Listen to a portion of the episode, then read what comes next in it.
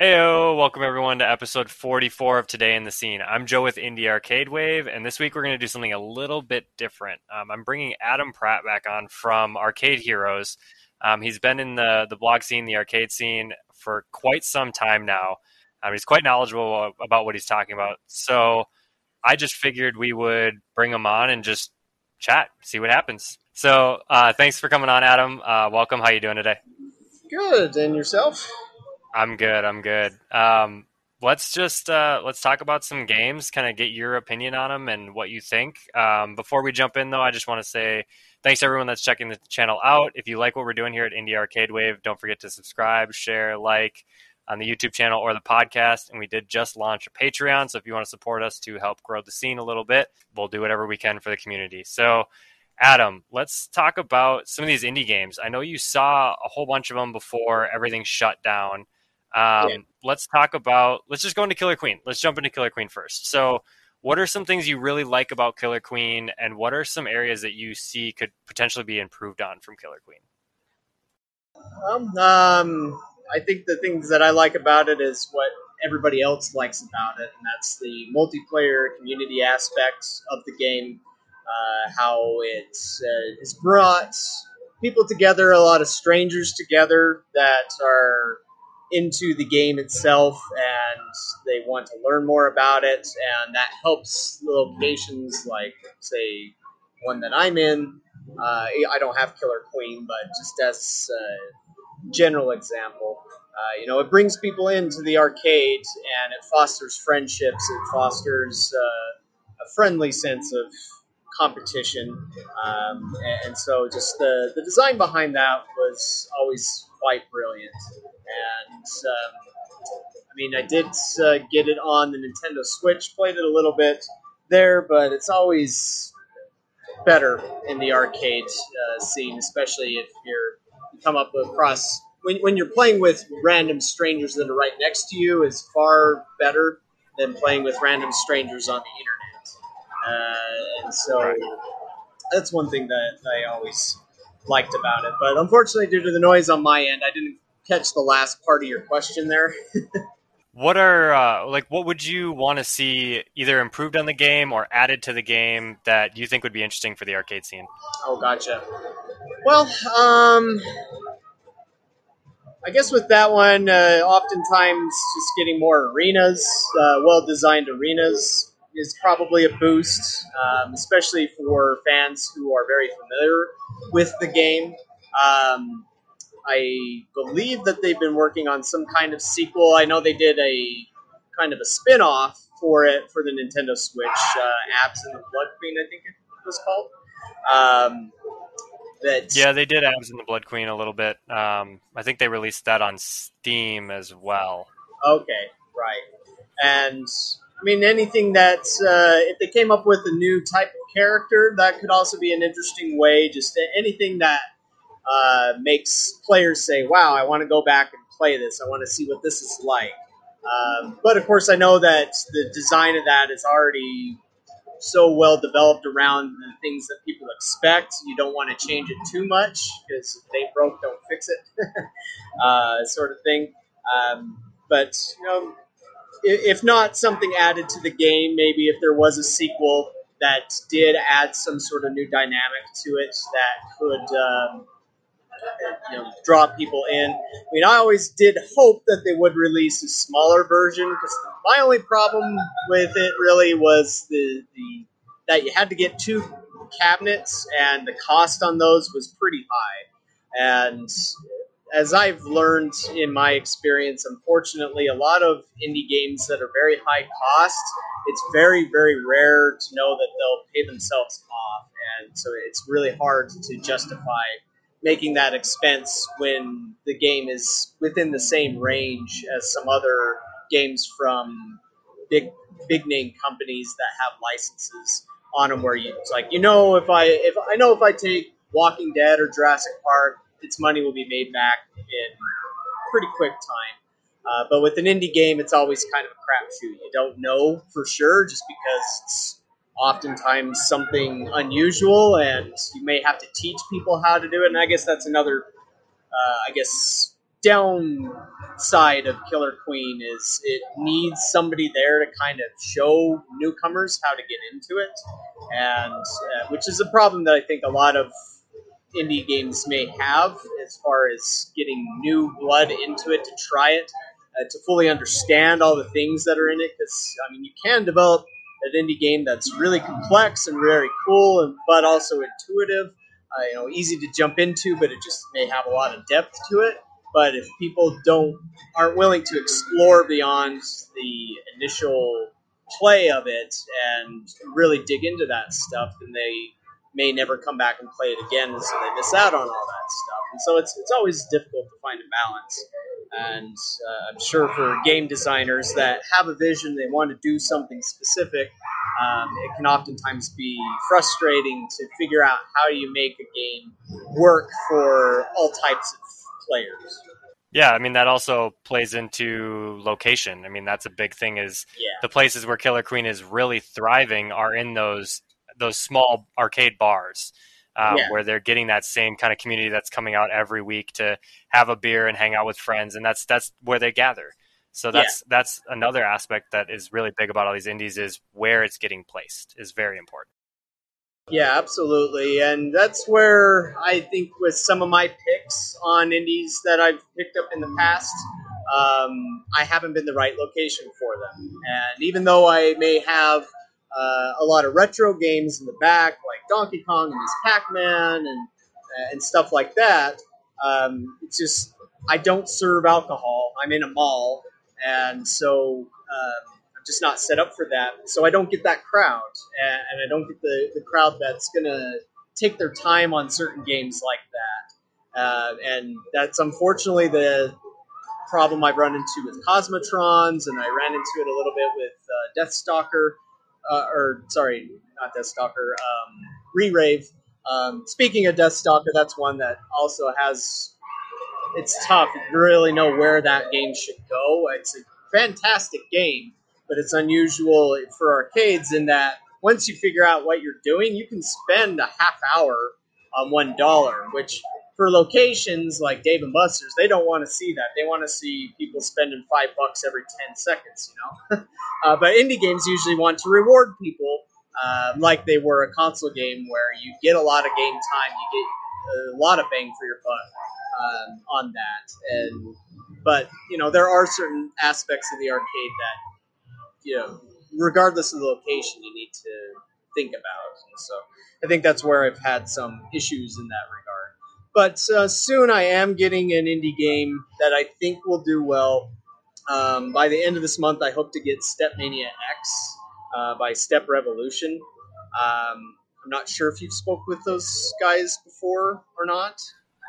I have not. I don't even think I've heard of the game, no. Oh, okay. Well, to give you a summary, so Step Revolution, the guy who founded that, his name is Kyle Ward.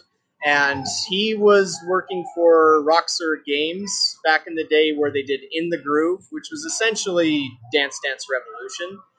But it was similar enough to DDR that Konami sued them and basically gave them a cease and desist order and said that Konami said, we have the patent for scrolling arrows and overlapping arrows or something like that. I can't remember exactly what it was. But due to that, the game In the Groove got shut down, but then Kyle Ward came back a few years later and he designed Re-Rave, which didn't have anything to do with overlapping arrows. It was a touchscreen music game, but then his company released StepMania X not long ago, I think 2 years ago at this point, maybe 3. And so it does have dance pads. But if you saw it at a glance, you would maybe think that it's DDR until you got a closer look. And he actually went to Konami and talked with them and made sure that this new design, it has arrows that float up from the bottom of the screen to the top, but it doesn't overlap anything. So it doesn't violate any Konami patent. So he did something slightly different, just different enough to avoid any lawsuit, legal hassles. But it's a brand new dancing game, and you know, for an arcade operator like me, I can't get my hands on DVR, not unless I want to spend an absurd, obscene amount of money. That just doesn't make sense. And so there is Pump It Up out there, but it is a little bit pricey.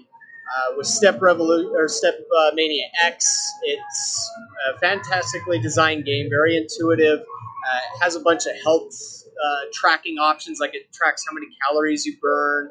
I think they're finding a way to integrate it with your phone or maybe Fitbit. I can't recall on that. But it has brand new songs that they're releasing every month for free as well, and soon they'll hit about 300 songs. And so at one of my arcade locations, we've had a lot of people asking for a DDR, but on one hand, it's like, yeah, I could find a DDR, but it's really tough. It's always hit and miss with those because oftentimes they're very beat up, and they may have a lot of different technical problems. And so when I look at brand new stuff, it's like StepMania X is a very good price for what you would get in that realm of game. It's a few $1,000s below Pump It Up and several $1,000s below DDR. And so in that regard, it's like, you know, I want to support an indie company on this. And then it's also a game that I know people will play. A lot of people will just see it and they'll think DDR, even though it's not, but they'll know what to do. And so in that regard, I think my location will be good for that one. Yeah, I mean, it definitely seems like it would be a good spot, a good thing for your location. And I think that's a great idea to bring something in like that. Because, I mean, DDR, I always go to DDR and Pump It Up. Like, those are the ones that I always want to play because I played them a lot as a kid. I guess some of the other indie games that we could talk about, let's look at, like, things that you like or things that you would like to see added to the game for, like, Death Ball or Galactic Battleground or... Switch and Shoot, any of those kind of games. Right. Well, and I love those games because I've always been a shoot 'em up fan at heart. That's one of my favorite genres. Well, I guess Death Ball is different in that regard. Unfortunately, I haven't been able to play Death Ball, and so it's hard for me to say what else it could use. But Galactic Battleground, I think it changed a little bit from when I played it at Amusement Expo 2019, although I don't know how much it might have changed. Yeah, just a couple small changes since the last time. I think it was just maps and power-ups. Otherwise, it should be pretty much the same game. And then single player, it is done. We are planning on reworking it. I'm not sure if that's going to be in the digital release that we have or if that's going to be in the cabinet. We're still determining that. Okay, gotcha. I mean, I'll ask you: have you done any testing to see if there is interest for single player out there on the cabinet one, or do you think it's better to just keep it multiplayer and incentivize people to go and play at least two at a time, if not four? We have a single player on there that is playable, and it's kind of like a 10-level high score based kind of thing. Where you go in and you clear 10 levels. There are a couple bosses in there. And once you defeat the final boss, you basically get the high score, and that's kind of how it's ranked. But we wanted to have a little more depth in it, so we're reworking it. But it is available now. People have liked it quite a bit, but it's not like the shining star of the game. That's definitely sure. Going to be the 2v2. Sure, yeah. I know that'll always be the thing there. I can't remember. Did you have anything like different ships, or was it just different color ships? Yeah, we have different colored ships basically. So Team Beta and Team Gamma have different skins, so you have a couple different options. But we will probably be adding more ships to that once everything calms down and we start moving cabinets back out. And we have finished our 4-player cocktail as well. That's similar to that Pac-Man cabinet that everybody's been absolutely loving. So there's 3 different models now. That's cool, yeah. And I think I remember talking to you about that a long time ago on the 4-player cocktail cabinet. Yep, in Vegas. I think you were one of the people that recommended it. Right. Yeah, I do have a Battle Royale here in my location, and it's 10 years old at this point, I think. And actually this month, I got it 10 years ago this month. But it still makes about the same that it did 10 years ago, which is crazy. Now, granted, it's Pac-Man. Pac-Man's always going to have legs. I think if Namco were smart, they would release a sequel or an update to that. So I don't know why they haven't really done anything, although I did hear a rumor that they might be doing something along those lines again, but I don't know. Never know with rumors. But yeah, that could be that would be the main thing I would think for a game like Galactic Battleground is something like that, and maybe even other indie games. Any of the multiplayer indie games, cocktail cabinets haven't really been done much by anybody. The one that you guys had at Amusement Expo, I think, was the two-player one. That was the first time I had seen anything like that in years. And there's still places out there that could benefit from something like that, whether it's restaurants that like having games. It's also a really affordable option too. Right, yeah, which is a big deal, and I think that should be a bigger deal now.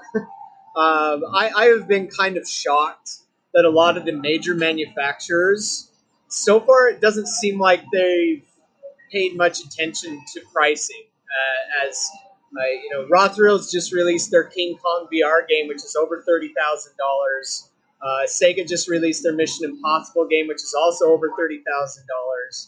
And, it's like, for who's left, right now, what I'm looking at buying, I do not want to spend above $10,000 on something new. And there's lots of people that before the pandemic, they didn't want to spend that much money over that, but it's like all the major manufacturers, all they want to do is make places like Dave & Buster's happy, which I get that. If you can convince Dave & Buster's to buy one of your machines or two of your machines for every single one of their locations, then you're golden.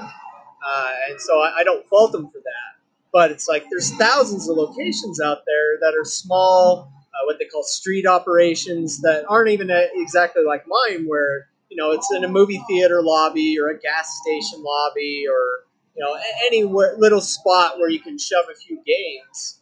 Places like that can't have $15,000, $20,000, $30,000 games in them anyways.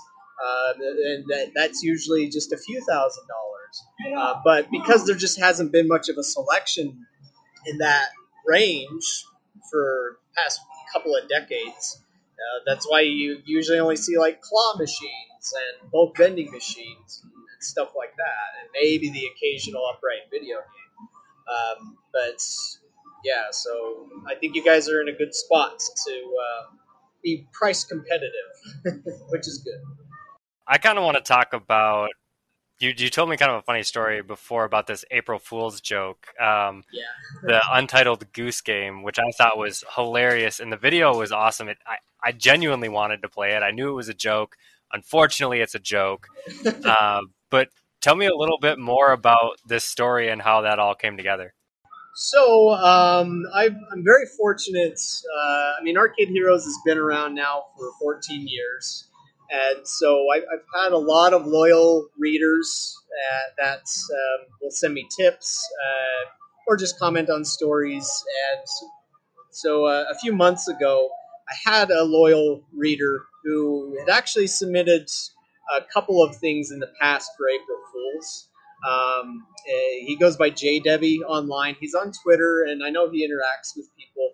But he's often giving me tips when he catches something on location tests, and he has the most eagle eyes I have ever come across in anybody.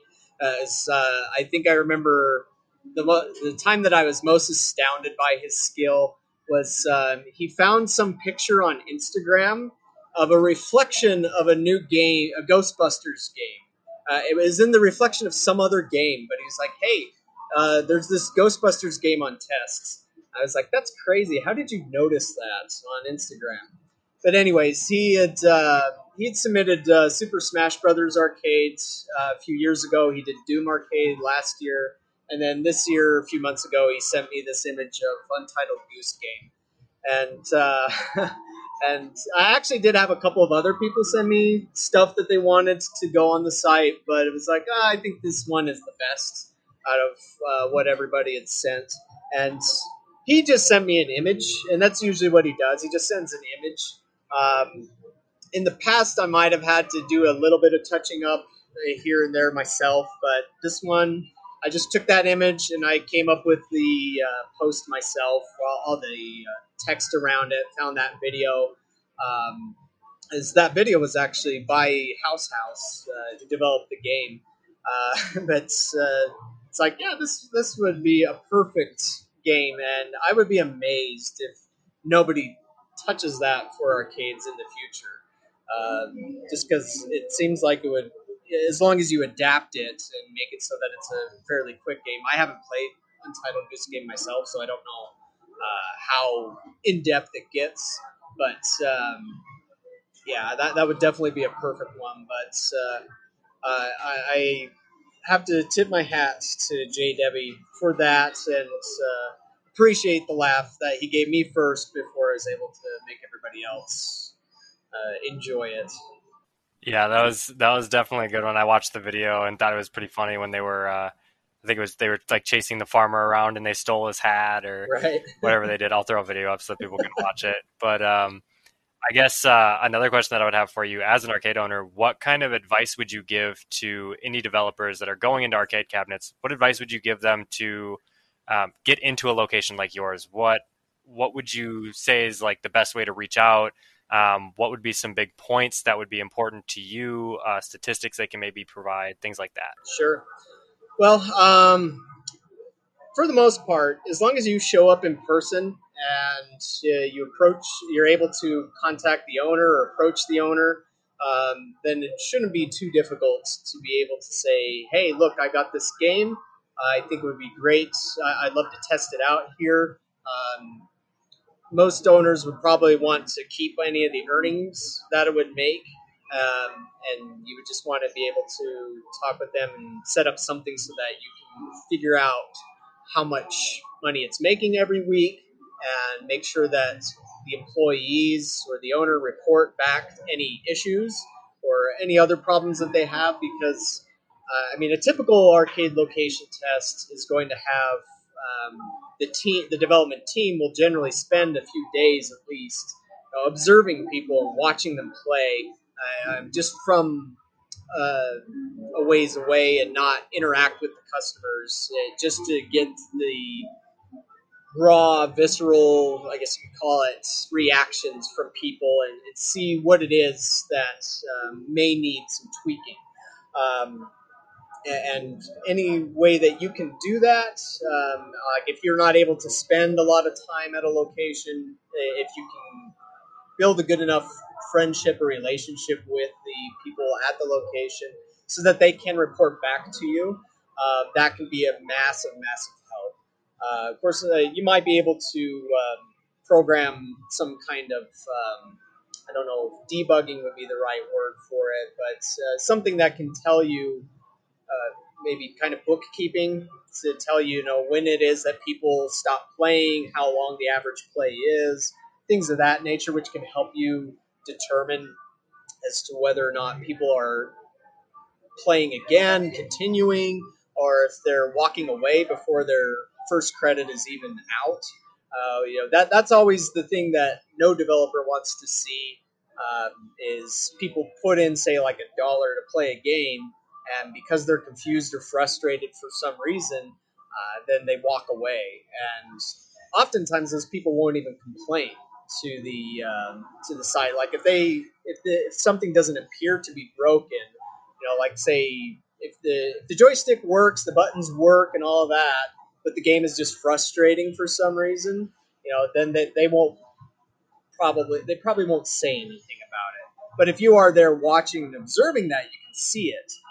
And, for me, I've seen that happen a lot at trade shows where people aren't putting any money into a machine, but you can always tell what is more of a hit versus a miss at a trade show, because since nobody is putting any money into anything, is the game compelling enough to keep them playing for free or not? And so that's another thing, too, that might help indie developers is if you can get to trade shows. Granted, right now, they're pretty much aren't any happening. But so like down the road, back when things are normal enough, that you could do that.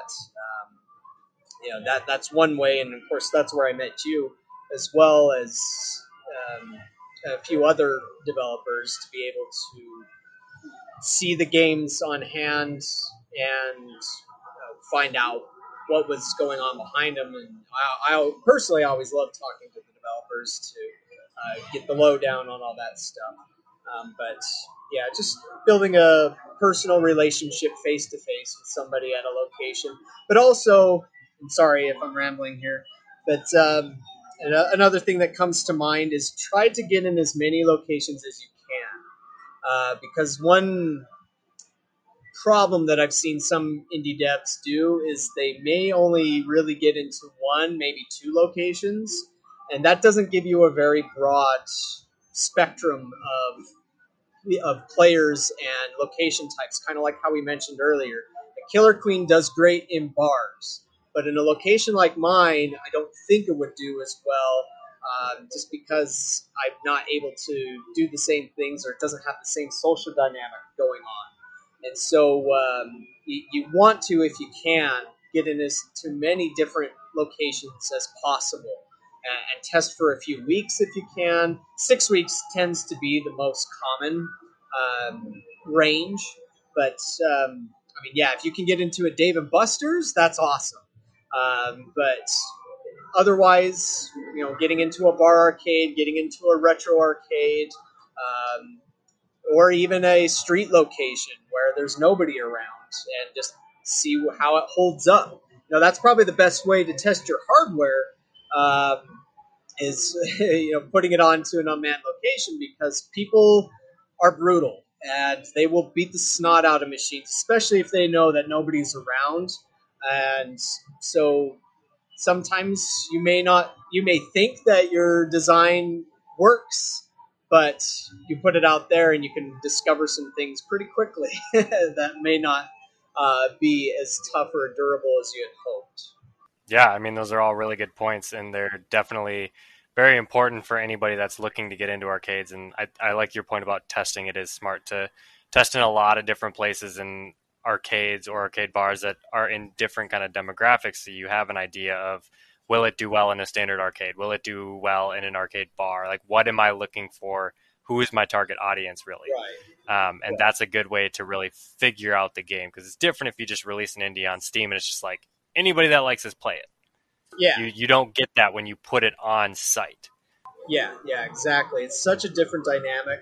I mean, it would be great if you could get some of the stats off of Steam, because, there are wish lists that developers can look at, and kind of compare it to other games and things of that nature. But the thing that I've always read about developers doing location tests, like a lot of the ex-Midway guys talk a lot about, like, when they put Mortal Kombat out on tests and they watched people play it, or NBA Jam, and that's really satisfying, I would think, as to be a developer, and to see people reacting positively to your game. Now, of course, there is always the danger of the flip side and seeing people have negative reactions, but still, that's something that you can learn from, and it's important to be able to adapt to your game and to be able to change things. I mean, sometimes that can be tough if it's a feature that you really, really invested a lot of time and money into and thought into, but if it's not working for a lot of people, then it has to change,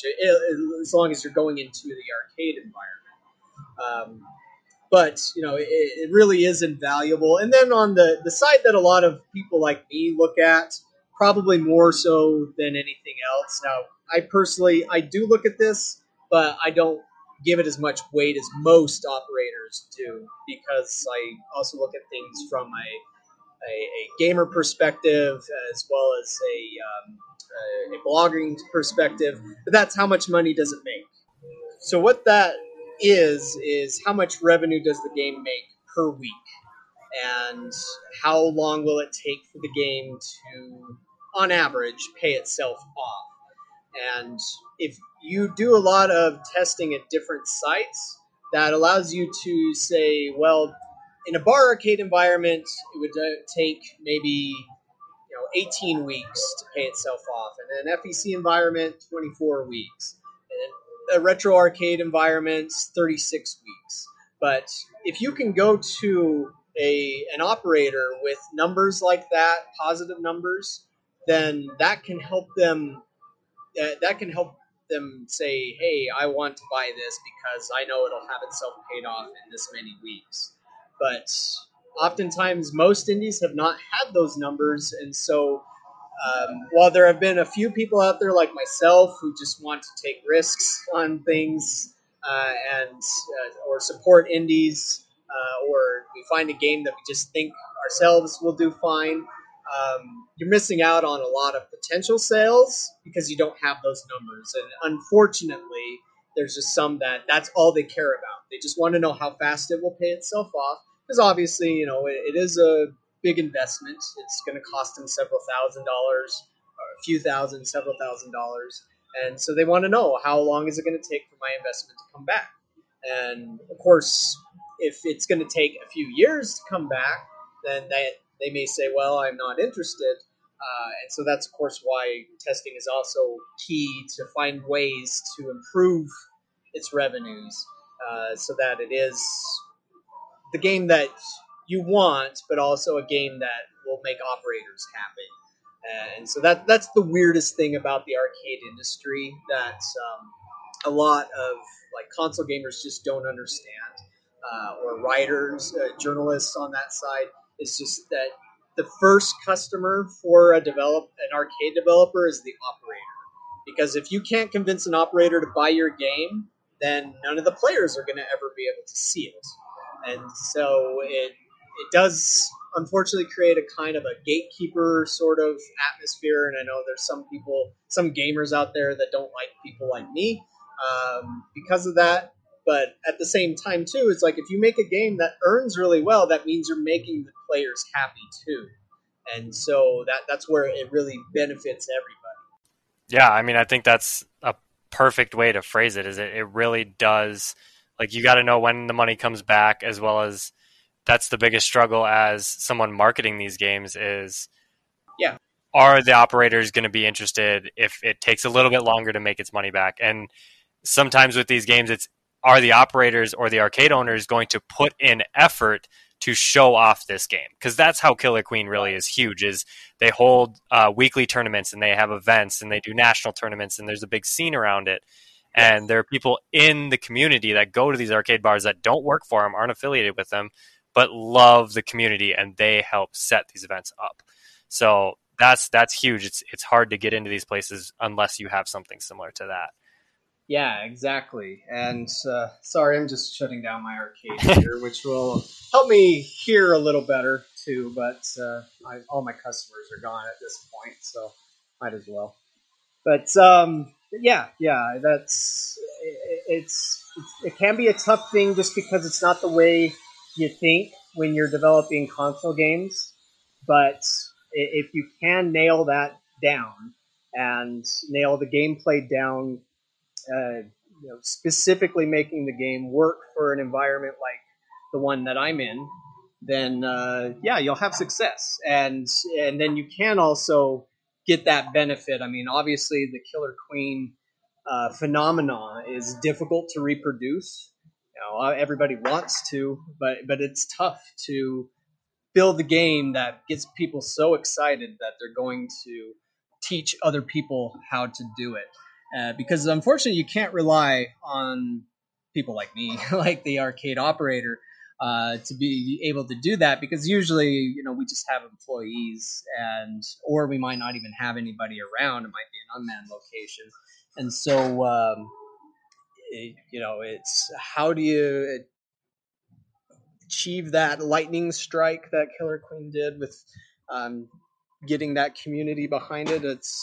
I'm not 100% sure, but that's still a good thing to aim for. And I think it comes back to testing your game out and going out yourself on those location tests. And you know, there is a time to observe without talking or interacting with the players, but there also can be a lot of benefit from talking to players and saying, okay, so what did you like about this? What didn't you like about it? and then you can find ways to have the game offer service to the player to help them understand those things that may not be said or may need a little bit of explanation. But there's always ways to convey information to the player so that they'll want more. Right. Yeah, I totally agree with that. I mean, I guess that's kind of everything I had for you this week. I'm sure we'll do this again. I always love talking to you because you do know so much about the arcade scene. I guess any final thoughts from you, as well as any social media links so that people can check out your arcade or your website? Sure. So I guess on final thoughts, I mean, yeah, right now it is still a little bit of a lull with the pandemic. It's obviously causing a lot of pauses to continue. It's hard to say when things will pick up. One thing that we talked a little bit about last time, and I was actually getting some messages from the company right when we started, and that's X Arcadia. They were going to have a lot of stuff coming along, but where they're based in Japan and the pandemic's continued to be pretty serious over there, they've just put a pause on everything. But from the information that I just saw right before this, is it looks like they're getting very close to rolling out some things and doing some new game announcements too.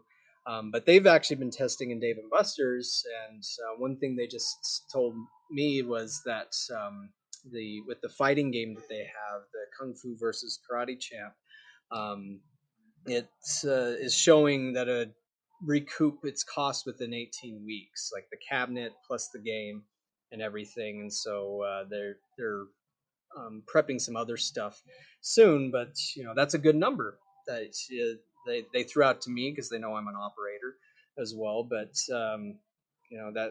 that's the sort of stuff that you want to get. But and hopefully with the Exa platform, if they're gonna, I believe they're gonna start ramping things up again soon. That could be a platform that an indie developer may be interested in checking out. I mean, obviously they do want to vet the games and make sure that the games are appropriate for the arcade business. I know they've passed up on some before, but if you can get your game onto that system, that means that you don't have to worry about the hardware. They handle it for you, and the artwork and the marketing, and I think they have other resources too that can help you along there. And so I'm hopeful that it can be a huge boon to indie developers here the end of this year and throughout next. But I guess to throw out my social media stuff, so the website's arcadeheroes.com, and on Facebook, Twitter, MeWe, and YouTube, it's all Arcade Heroes on there as well.